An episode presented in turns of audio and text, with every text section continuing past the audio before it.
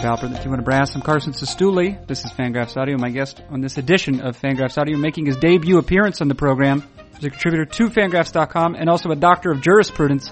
It's Nathaniel Grow. Nathaniel Grow is the guest.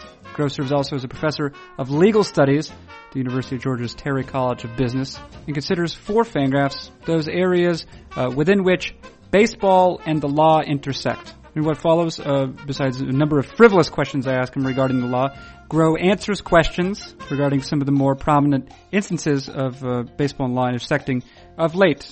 The Garber case, for example. This is a case of class action lawsuit that challenges baseball's right to dictate exclusive local broadcasting rights. We discussed that uh, in some depth. The case more recently, and uh, in fact it's so recent, uh, Grow has not had an opportunity Uh, to cover it, uh, but the case of uh, Chris Correa and the Saint Louis Cardinals hacking uh, into the Houston Astros ground control system, the likely or at least possible ramifications of that, uh, and and of course the um, on a more whimsical note, the legal implications of throwing a baby out with bathwater, a literal baby with literal bathwater. All of that examined in scrutinous detail of what follows. It doesn't follow immediately, however, because what is following immediately is the sponsor's message. The sponsor is Draft, the Draft app. Are you familiar with FanDuel or DraftKings? Those are mostly legal daily fantasy services. Draft is similar, except it possesses uh, this one virtue insofar as it's the first such daily fantasy service designed exclusively for mobile devices. Here's how it works. After downloading the app, here's how it works, I should say. After downloading the app, you find an opponent. This could be a friend of yours or an internet stranger. Either way, registered as part of the draft universe. You pick the sport in which you'll be competing. You each select five players by means of a snake draft. The players you've selected accrue fantasy points, and whichever you or your opponent have uh, accrued the most points, uh, you are the winner. He, she, or it is the winner. It's like fantasy sports because you've played those before. Uh, one thing you may not have done in other fantasy sports is to wager American currency. That's something that you're able to do by means of draft. It also deserves uh, some note that this does not apply merely to baseball. Why would it? We are in the midst of winter. I'm looking at my window onto a wintry landscape. That's how I know it's winter. In fact, hockey and basketball and uh, professional football are also available for gaming, uh, as far as it's concerned. Now, Bernie, with curiosity, you wonder how you might acquire this app. Well, what you do is, if you have a device that uses the iOS operating system, you go to the App Store. Uh, contrary-wise, if you have an Android device, you go to Google Play or something like Google Play, with which comment I've uh, completed the sponsor's message, and I'm now uh, ready to see you off to a conversation with Nathaniel Grow. What is it? It is Fangraphs Audio. It does feature that same Nathaniel Grow, and it begins right now. What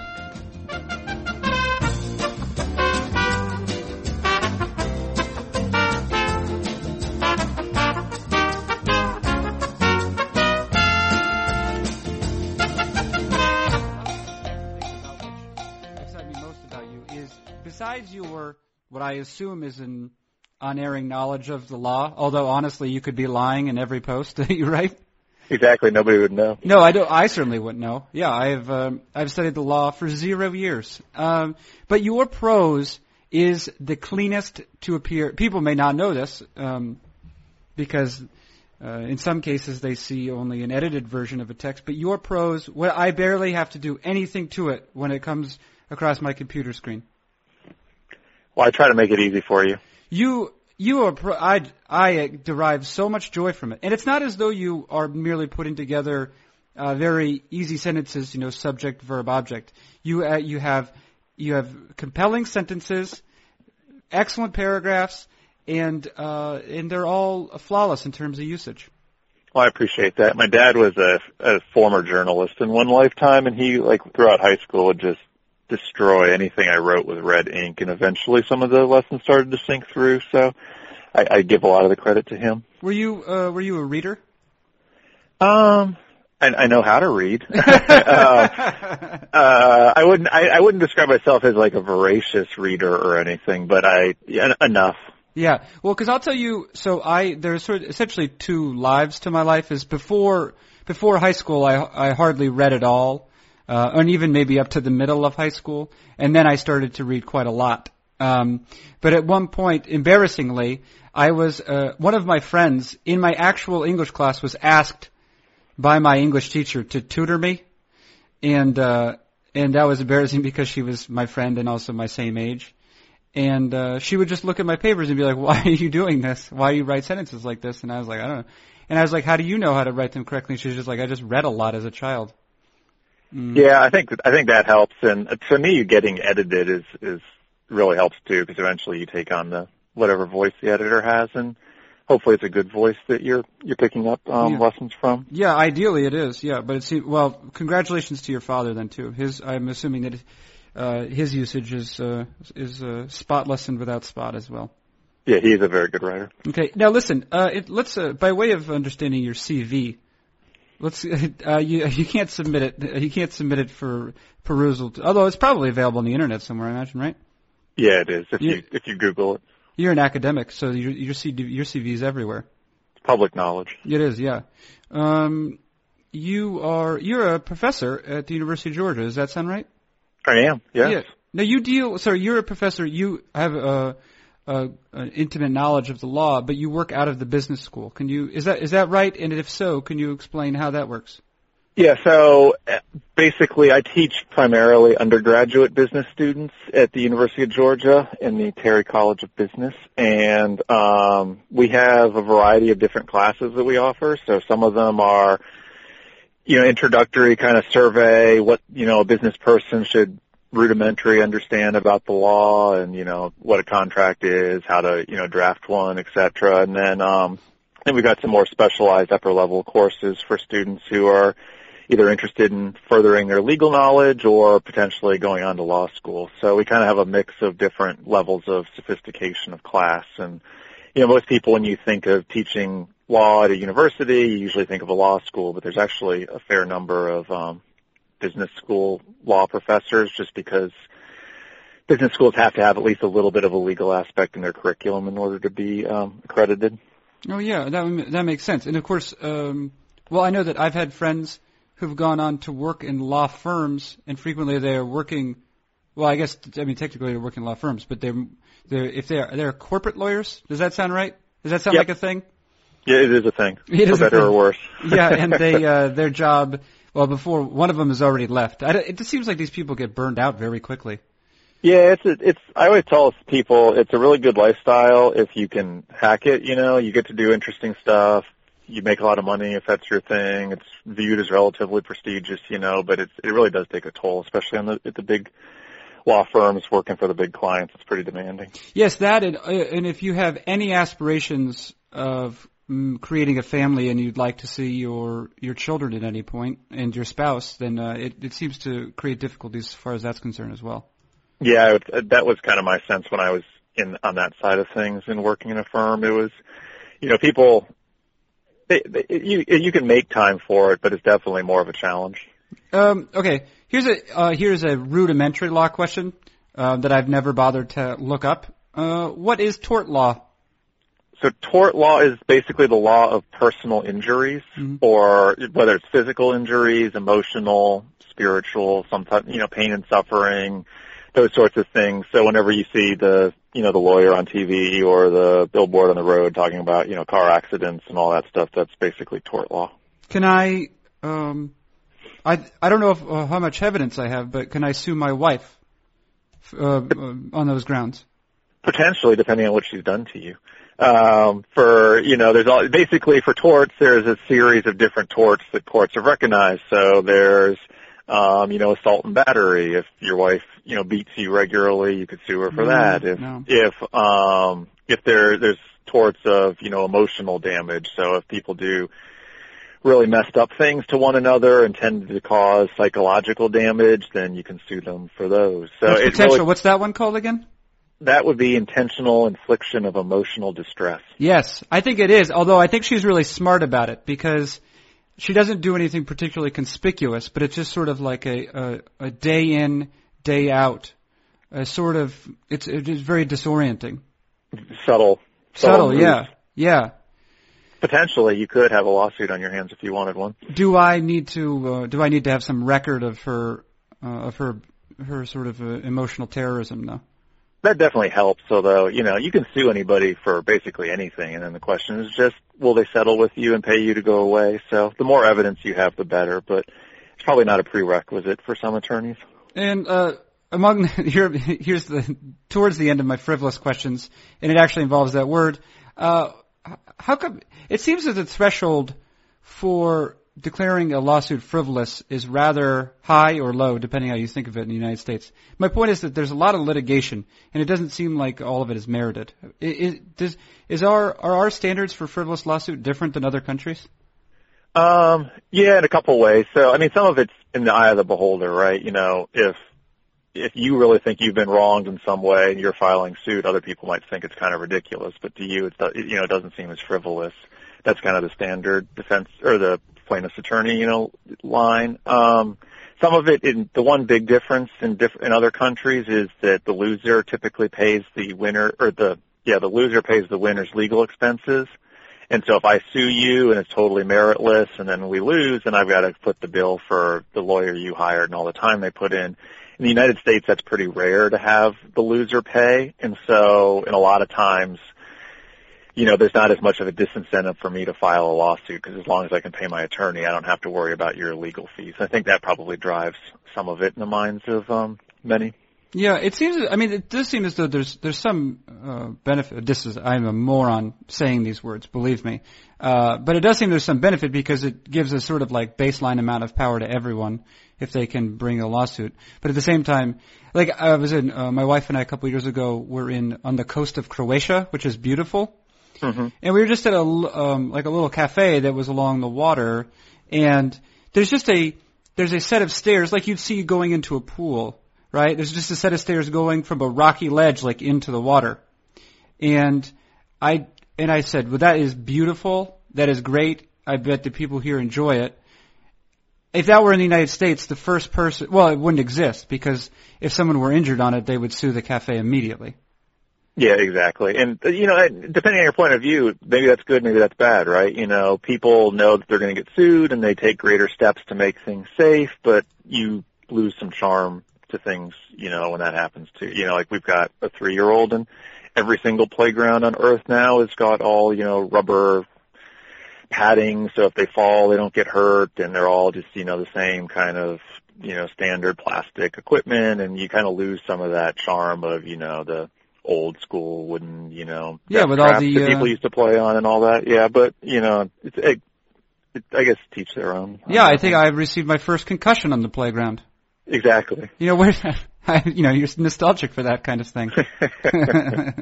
uh, I so um, am I allowed to ask you? Am I allowed to ask you uh, any questions as to where uh, baseball and law intersect? Yes. Okay, well, let's try that out. I, I do want to ask you about your most recent piece regarding the uh, the future of televised baseball. I, I want to begin, um, and you feel like if, you, if you're tipping your hand for a post you're going to be writing in the future, that's fine.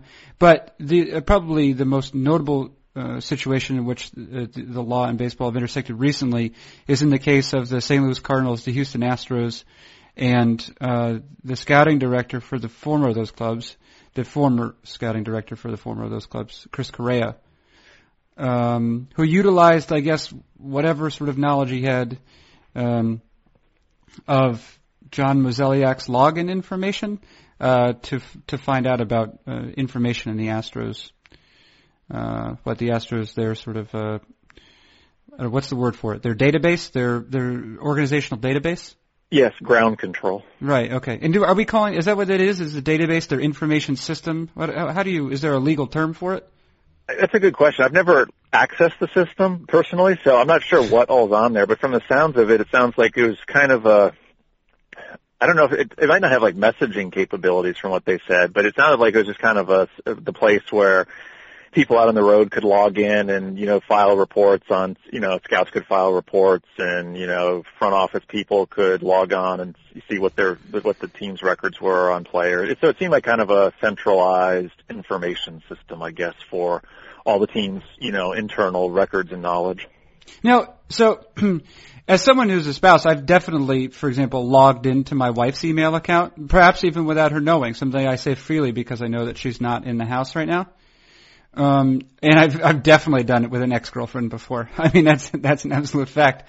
And those sorts of crimes seem, I mean, they are miserable on the one hand. They, they reveal the intentions of a, of a small petty man, which would be me in that particular case. But they also don't seem like they don't seem particularly grievous from a legal standpoint. Um, on the other hand, I do know that uh, sort of like hacking, especially if that information is potentially worth like actual real dollars to the injured party, uh, could be quite a serious offense. And I, so I guess the, the weird thing about this case, right, or if it's not a case proper yet, what what you know what will what will become a case, occupies like a strange middle ground between those two things, right? Between someone just like using the knowledge of another person's password to gain, you know, what could be petty information, or alternatively like a high level, you know, high level espionage. Yeah, I think what. I think what's interesting, well, first thing I'd say is I probably wouldn't admit on the internet that you've hacked into your girlfriend or wife's email accounts, because that does admit to a federal crime. I shouldn't, so uh, I shouldn't do that, huh? I, I probably would not do that. It, I'm not your attorney, but that would be my. Now, would she, advice. would she have to bring, would it have to be her who brought charges though? Um, that's a good question. I think there might be statute of limitations issues involved and mm-hmm. like how long ago it was. Mm-hmm. Um, but potentially she could, I, I That's a good question. Could she, she could use this as evidence that I checked uh, that I checked her email one time? She could, unless you could convince the court that you're lying right now about doing it for comedic or other purposes. This is a, uh, I mean, this is essentially uh, performance art. So I think exactly. Uh, it's, I mean, to the degree that everything is fiction, this is even more fiction. I would, I would go that route. Okay, yeah, that's going to be my defense. I appreciate it. Yes, um, and you know, she potentially could, but I think most of these cases are government, especially in a case where it's just I accessed the computer, I did not necessarily get any valuable information, you know, mm-hmm. corporate espionage types. I think it's cases, I think it's more government prosecuting you rather than the victim suing, but I could be wrong on that. Mm-hmm. But point being, um, what was interesting about the Astros and the Cardinals case is I think before Friday when Chris Correa, I'm assuming it's Correa. Let's say Correa. Correa. Yeah, that's fine. Yeah. Yeah. Um, was formally charged in Houston court. People didn't really know what had gone on, and they assumed, oh, he, you know, kind of transposed an old password that Jeff Lunow had used and got access to the system. But what the documents that the federal government revealed showed that it was pretty much a little bit, or not pretty much, a little bit more intense than that. He, at one point, the Astros had forced everybody to change their passwords to ground control, and then he re- quote-unquote, hacked into somebody's email and got the new password and the new U R L for the new system. And so it was, there was definitely more of a intent to continue to access the system than, you know, initial reports had maybe led people to believe. Yeah, and I guess, so that, so that reveals uh, a, certainly a partial answer, um, and perhaps a full answer to, to the, this sort of question, which I probably asked poorly at first and which I'll to try and get more specific about here. Is it, at some level, there has to be the perpetrator, right? The the wrongdoer. Uh, ha- you think that they there's always a sense they know how bad is the thing that they're doing, and I feel like this is a certain type of crime where you may not be aware of the consequences of your actions in terms of a, a, a possible punishment.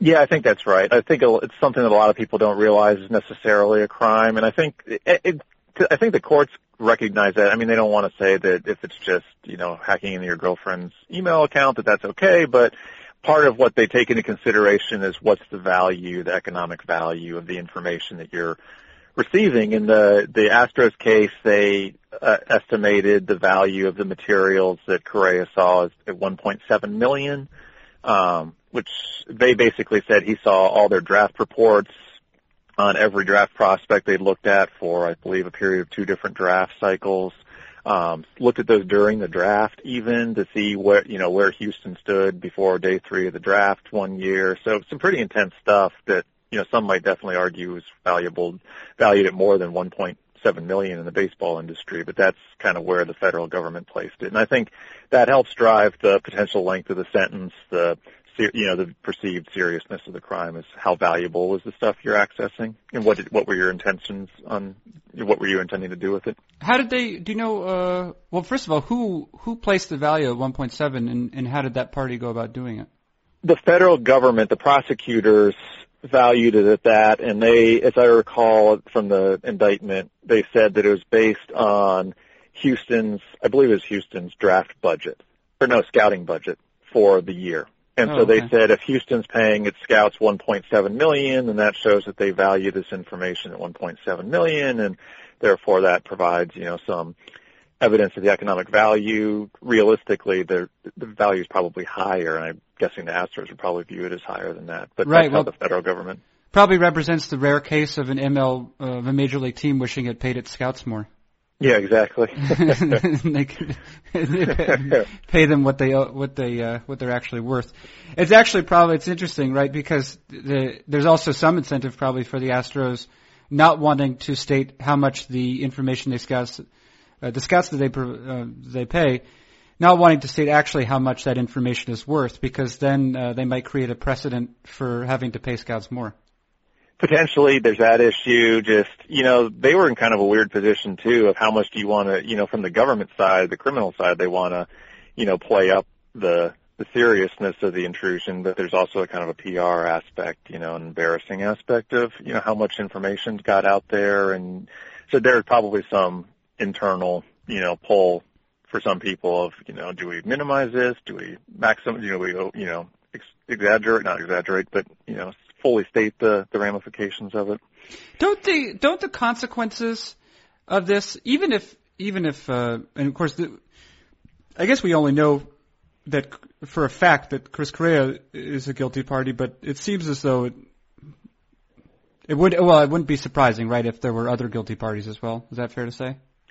Yeah, I mean, it's interesting. So the Cardinals had suggested recently, after the events on Friday, they suggested that it was just Chris Correa, that they, that was their understanding. The government hasn't said whether there's going to be any other charges or not, though. Um, and so I think we we still don't know. I, you know, I that was my initial inclination was that it wouldn't just have been one person.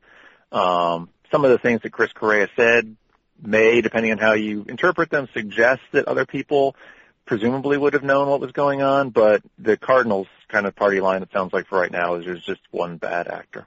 Yeah, although, yeah, I guess this is, it, it seems curious because you mentioned it, uh, the evidence suggests that Correa accessed the, the ground zero, went to some went to some uh, trouble, it would seem, uh, to access the, the ground zero uh, database, um, insofar as it wasn't just as though he accessed it once and then the password was changed and he didn't pursue it, but he continued to pursue it.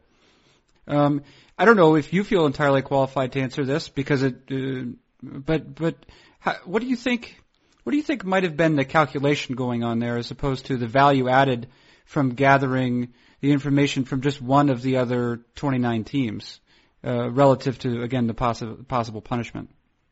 I think, um, yeah, I mean it's just speculation. Obviously, my my in, my gut instinct is it's probably one of those things where he got an inkling that people who had left the Cardinals took stuff with them, knowledge with them that they weren't supposed to be taking to Houston. And so he wanted to, he realized that the system existed, figured out a way to potentially access it, and wanted to go in and just try to confirm whether there was proprietary information belonging to the Cardinals in the Houston database. And he claims on Friday that he found that information. And we don't know what that information was or whether that's true or not. So that's kind of one of the emerging questions that have come out recently is, you know, what do the Astros have mm-hmm. of the Cardinals and, and, you know, what are the ramifications for that?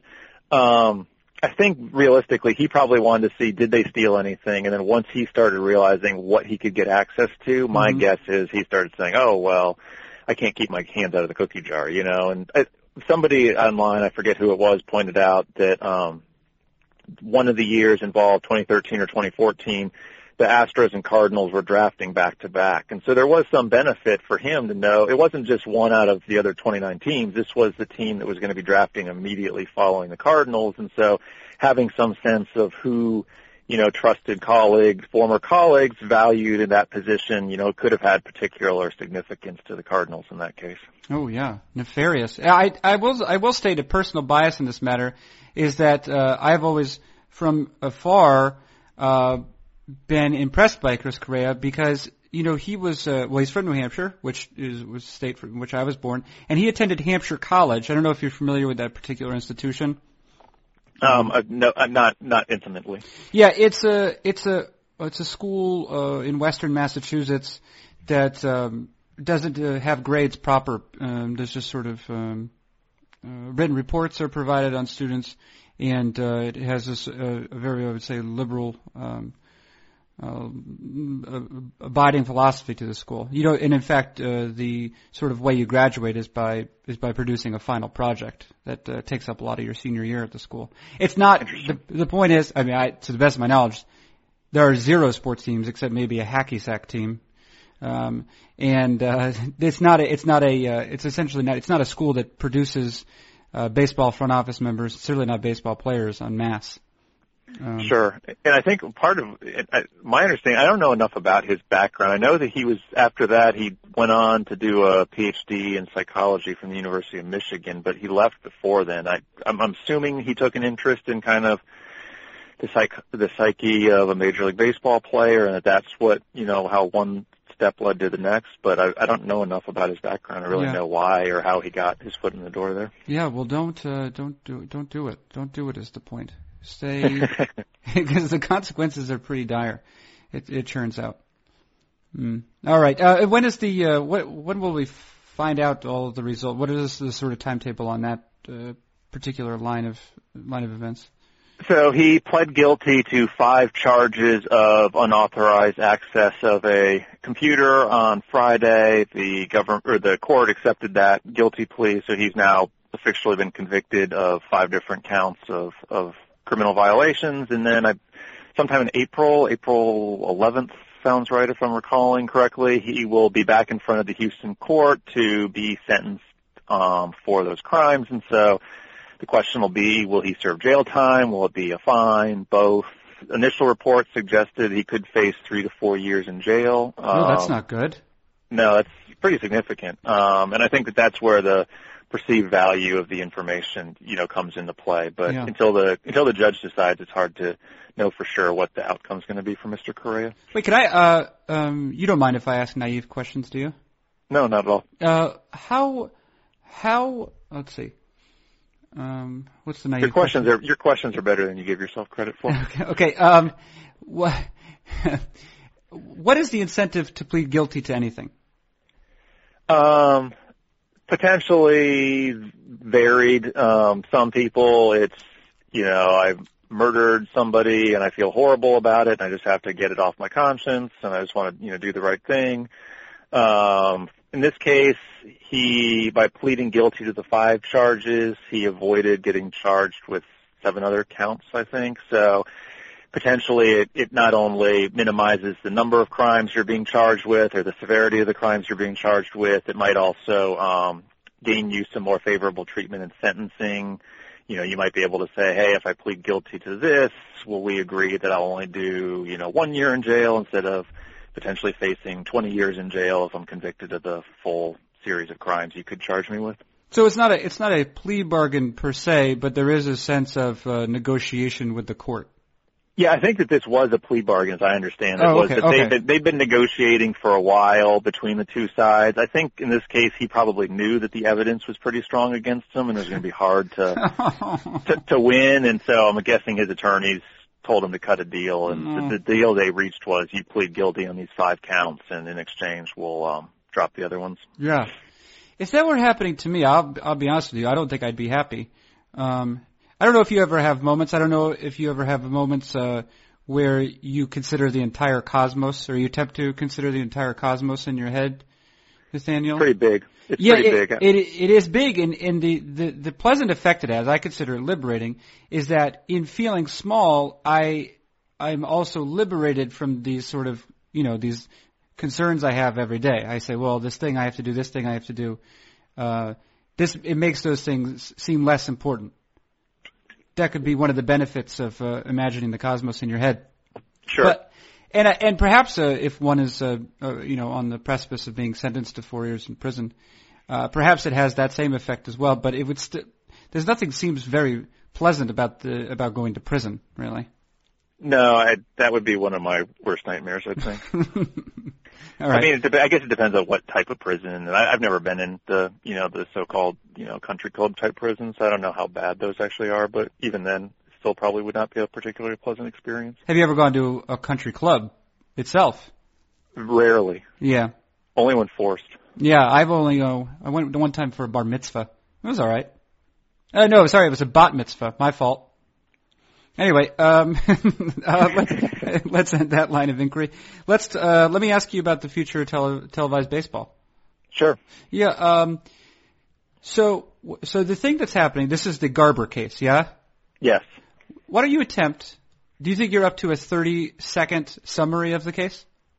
Sure. So the question in the Garber case is, is Major League Baseball violating antitrust law by assigning its thirty teams exclusive broadcast territory? So, you know, the fact that the Boston Red Sox cannot broadcast their games in New York City, does that Major League rule prohibiting teams from competing in each other's home television markets, does that violate the law by illegally restraining trade among potential competitors? Right, and at, at some level, or maybe the, at the only important level, the Major League Baseball's case is we are actually doing teams a favor uh, by protecting their broadcasting rights, and in particular, we're helping out the smallest market teams, which maybe or the, or the networks which broadcast those teams, um, because uh, they don't have to worry about a lack of interest in the teams themselves. Major League Baseball is furnishing all of the infrastructure to to provide those broadcasts.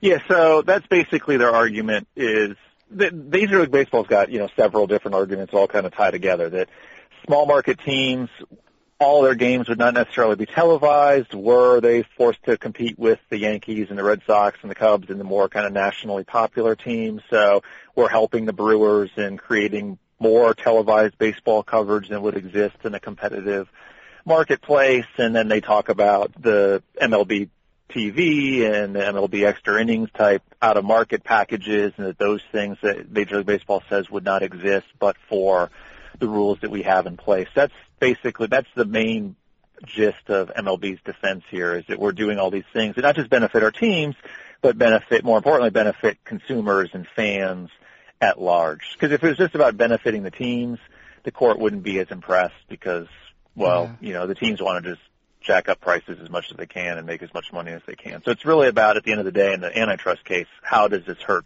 or help consumers and so is baseball it, fans?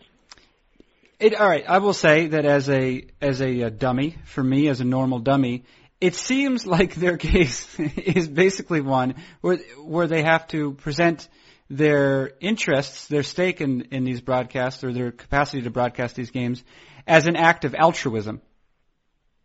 Is yes. It, Yeah, I think that that's – there's. I didn't want to get – I was trying to remain really neutral in the in the yeah. piece. I, I think that there there are, there are criticisms that could be levied against Major League Baseball's arguments here. And that doesn't necessarily mean that they'll lose, but Judge Scheindlin, who's going to be presiding over the case, has definitely seemed skeptical of a little bit of this, that, you know, are you really just doing this for the benefit of fans, or is it really about making money here for Major League Baseball? Right.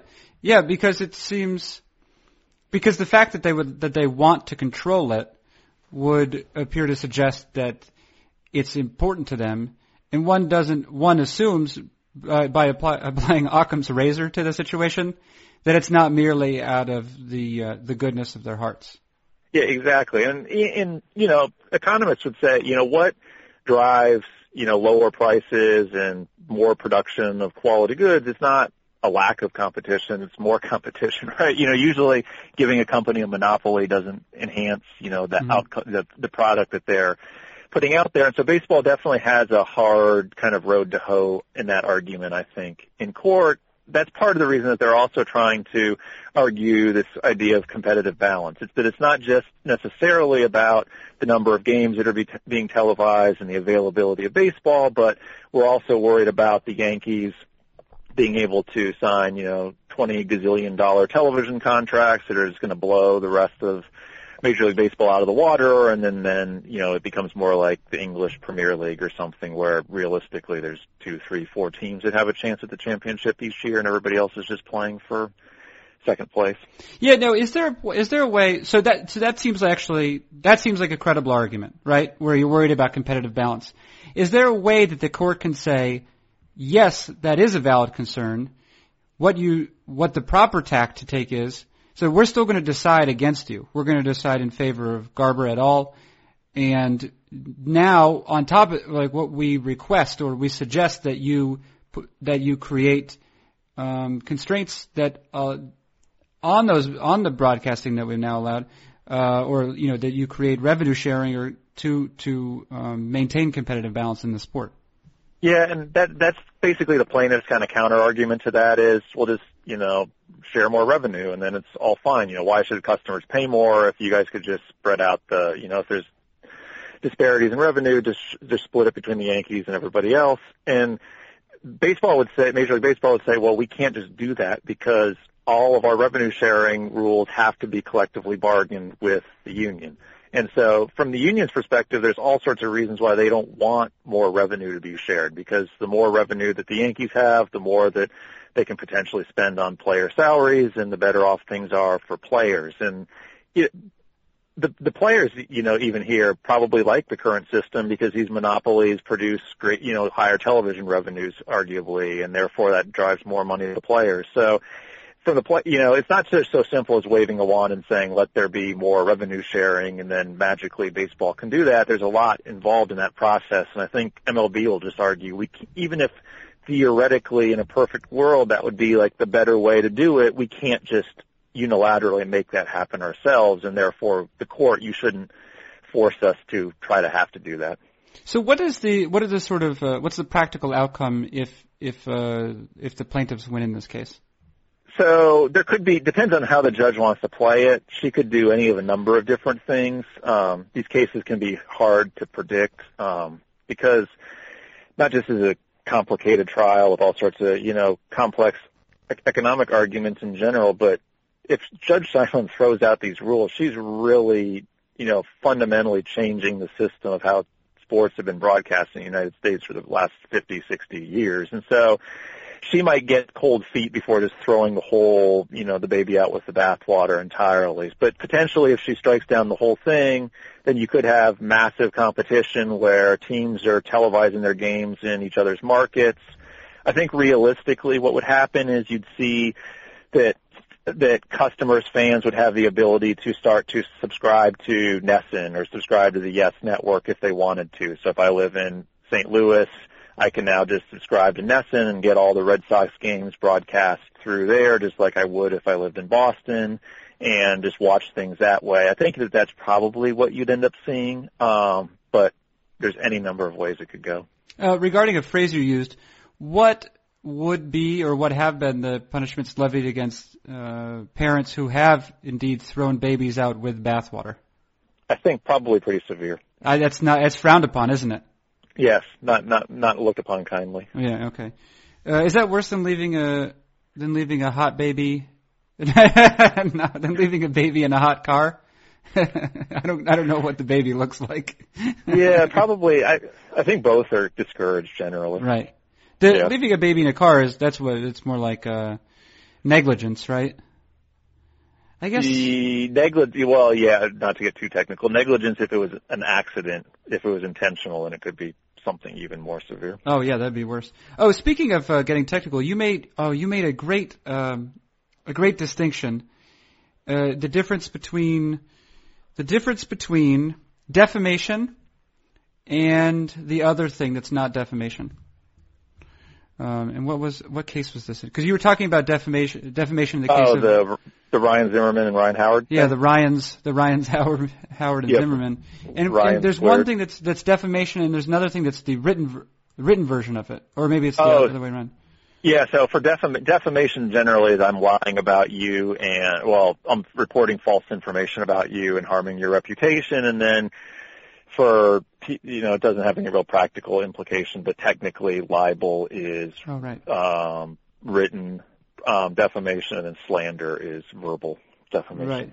So if I were to say, if I were to say Nathaniel Grow, if I were to say right now, Nathaniel Grow has no idea what he's talking about. He's a he's not a credible source. Then that's a, that's a, potentially an instance of defamation. No, you'd be that's an opinion. Oh, okay. So you'd be okay with that. You could say, I think Nathaniel Grow is a horrible human being, and that's fine. If you say Nathaniel Grow is a child molester, then that's, okay. that's something like more of a, this is a factual, this is what he is. Yeah. Just say, I don't, I don't like the guy. I think he's, you know, kind of a jerk. Oh, so all right. So, so it has to be something where the where I appear to be stating a fact about him that would hurt his character. Exactly. Okay. Yes. All right. And so the, the the the safe thing is always to say, I believe that this is the case, but maybe it's not. And that's kind of, you know, then it's you're not definitively declaring that somebody has done this horrible. What if I were to state right now, I know for a fact that uh, that Nathaniel Grow has, has thrown babies out with bathwater? That would be potential. If I could prove, well, yeah, that would be defamation. Okay. But what if I were to write it down in a in a post? Is that liable? That would be libel. Libel, yes. Okay. All right. Very good. Uh, that is all represents a tangent from what we were discussing, which is uh, – now let me uh, ask you this. What is the what is the timeline on the Garber case? So it goes to trial a week from – I don't know if, when this is going to broadcast. It goes to trial on Tuesday of next week, uh, January nineteenth. Okay. And the parties have each said that they'll need about a week of court time. So – Two weeks, although those things can tend to drag longer than people think. So probably about two to three weeks in the courtroom, and then at that point, one of two things can happen. She could, the judge, Judge Scheindlin, could either rule immediately and say this is what's going to happen. Um, more likely, she takes her time and issues a, you know, a lengthy and um, well thought out decision that could take months potentially. Um, from what I understand of Judge Scheindlin, she's one who is definitely deliberate and um, takes her time in making sure she gets everything right. So mm-hmm. I'm guessing probably it will not be a particularly quick process in finding out who's going to win. So, the, so both on the defendants and the and, um, and the plaintiff's sides, what's what's going on with the, the various like actual lawyers involved in the case? Are there are there like uh, junior members of those particular firms who are busily uh, reading emails, et cetera? Yeah, they're churning right now. They're millions of dollars are being spent right now, probably. Um, so right now they're getting ready. They're preparing. So basically during the trial, the lead attorneys for each side will give opening statements, kind of expressing their views on the merits of the matter, and then they'll start to call witnesses. And so they're probably doing final witness prep, and in some cases, some of that testimony has already been pre-recorded. So they might even be doing, you know, video editing type stuff to get the the segment that they want of that relevant testimony prepared to be able to air in court, um, preparing final motions and legal arguments about, you know, this side shouldn't be able to do this, that side shouldn't be able to do that. Lots of lots of work goes into it, right in the um. Yeah, it sounds like a lot of work. Massive, yeah. If that's going to cut in, you know, you're supposed to get like uh, eight hours of sleep a night, and I'm guessing some of these people aren't. Probably not. Ugh. I'm guessing eight hours. In two nights, if they're lucky, probably. Do you get eight hours of sleep as a as a uh, as a, a law professor at the business school? Um, my wife and I both are kind of grouchy if we don't get enough sleep, so yeah. We try to, but realistically, life gets in the way sometimes. That's true, and also you have a you have a small child, I think, right? That can get in the way as well. Yes. Right. Yeah. They have. Uh, they like to keep early hours, from what I've observed. Yeah, she's pretty good, but. Um, So we can't complain about her sleep schedule, but um, it, you don't always get quite as much as you'd like. Well, just a word from the wise, Nathaniel. Don't throw her out with any bathwater. No, I will not. Accidentally our, or otherwise, yeah. Our bathtub is fully cemented into the uh, the flooring of the bathroom. That's good. That's very good. Okay. Uh, I've I've harassed you for probably longer than, than it seemed like I would originally. Uh, is there anything – I know that you've written you've written a number of posts, and my, my point here is – What, what I've wanted to do this is to is to, to get to know you, to allow our readers to get to know you so that when your work comes up, they will know that they're dealing with – they know what sort of person they're dealing with. That's a top-notch person.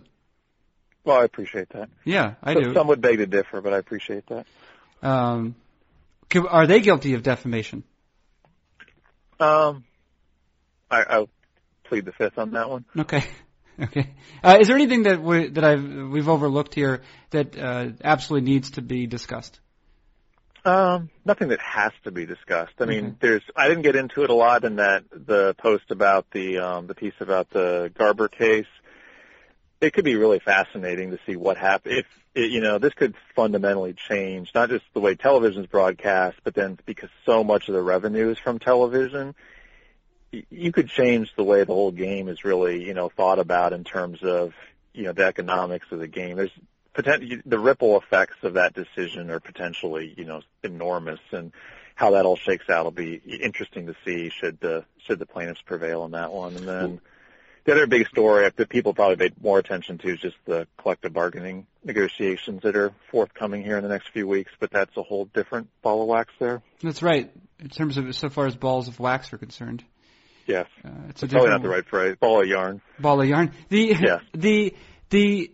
Um, You mentioned, because well, that, that, of course, is what has driven a lot of the, um, the increased spending um, by major league teams is, is the is the revenue they've gotten from large television contracts. It definitely helps, for sure. And, you know, and you could see it cutting two ways. So, like, the, the first thought is, oh, well, if theoretically there's more competition and the competition lowers the price because now the teams don't have these local monopolies and can charge, you know, three billion dollars for their television rights, that that's going to lower the salaries. But then on the other hand, if teams like the Dodgers and the Yankees and the Cubs now have all this new potential, these new potential pots of money that they can exploit, it's in some ways going to motivate teams to be even more competitive, because the more, you know, the stronger you are, the more, you know, demand there is for your games and your packages that you can sell. And so it could go either way, right? Maybe teams spend even more because there's even more emphasis on trying to cre- create the best team possible, or maybe the players get a lot less because the whole television, you know, what some say is a television bubble pops, and it, it'll be interesting to see what would happen if we go down that path. Okay. All right. Well, uh, I, you definitely have uh, fulfilled your obligation. Thank you very much, Nathaniel Grow. Thank you for having me. All right. Well, stick around for one second, but in the meantime, I will say that is Nathaniel Grow. He is a professor at the Terry School of Business at the University of Georgia? Correct, Terry College, but either one's fine. Terry College, right, at the University of Georgia. And also a contributor, an excellent contributor on legal matters to Fangraphs dot com. I'm Carson Sestouli, and this has been Fangraphs Audio.